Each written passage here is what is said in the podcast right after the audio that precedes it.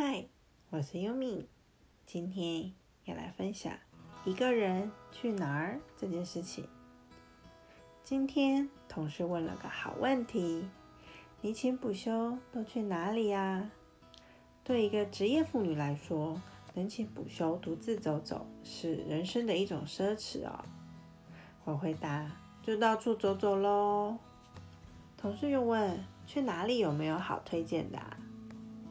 喜欢看书，会去图书馆翻翻书；喜欢摄影，就拿着相机到处拍；喜欢尝鲜，选择人气往日踩点。同事说：“哇，你好厉害！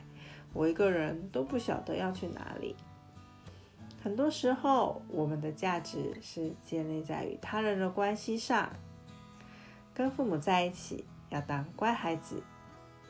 与孩子相处是尽责的父母，亲密关系里的好伴侣，工作上是可靠的同事下属，朋友圈里是随和亲切的人。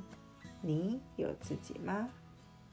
因为没有自己，所以当独处的时候会不晓得怎么处理，不晓得有哪里可去，什么事可做。我们对自己很陌生。独自一人时，才能真正的感受自己。也许一开始有些慌张，仅仅只是因为不习惯。这不是孤僻、自私，这个动作叫做自爱。而且在独自的空间里面，会让自己充电哦。充饱了电，再用热情积极的态度面对所有的关系。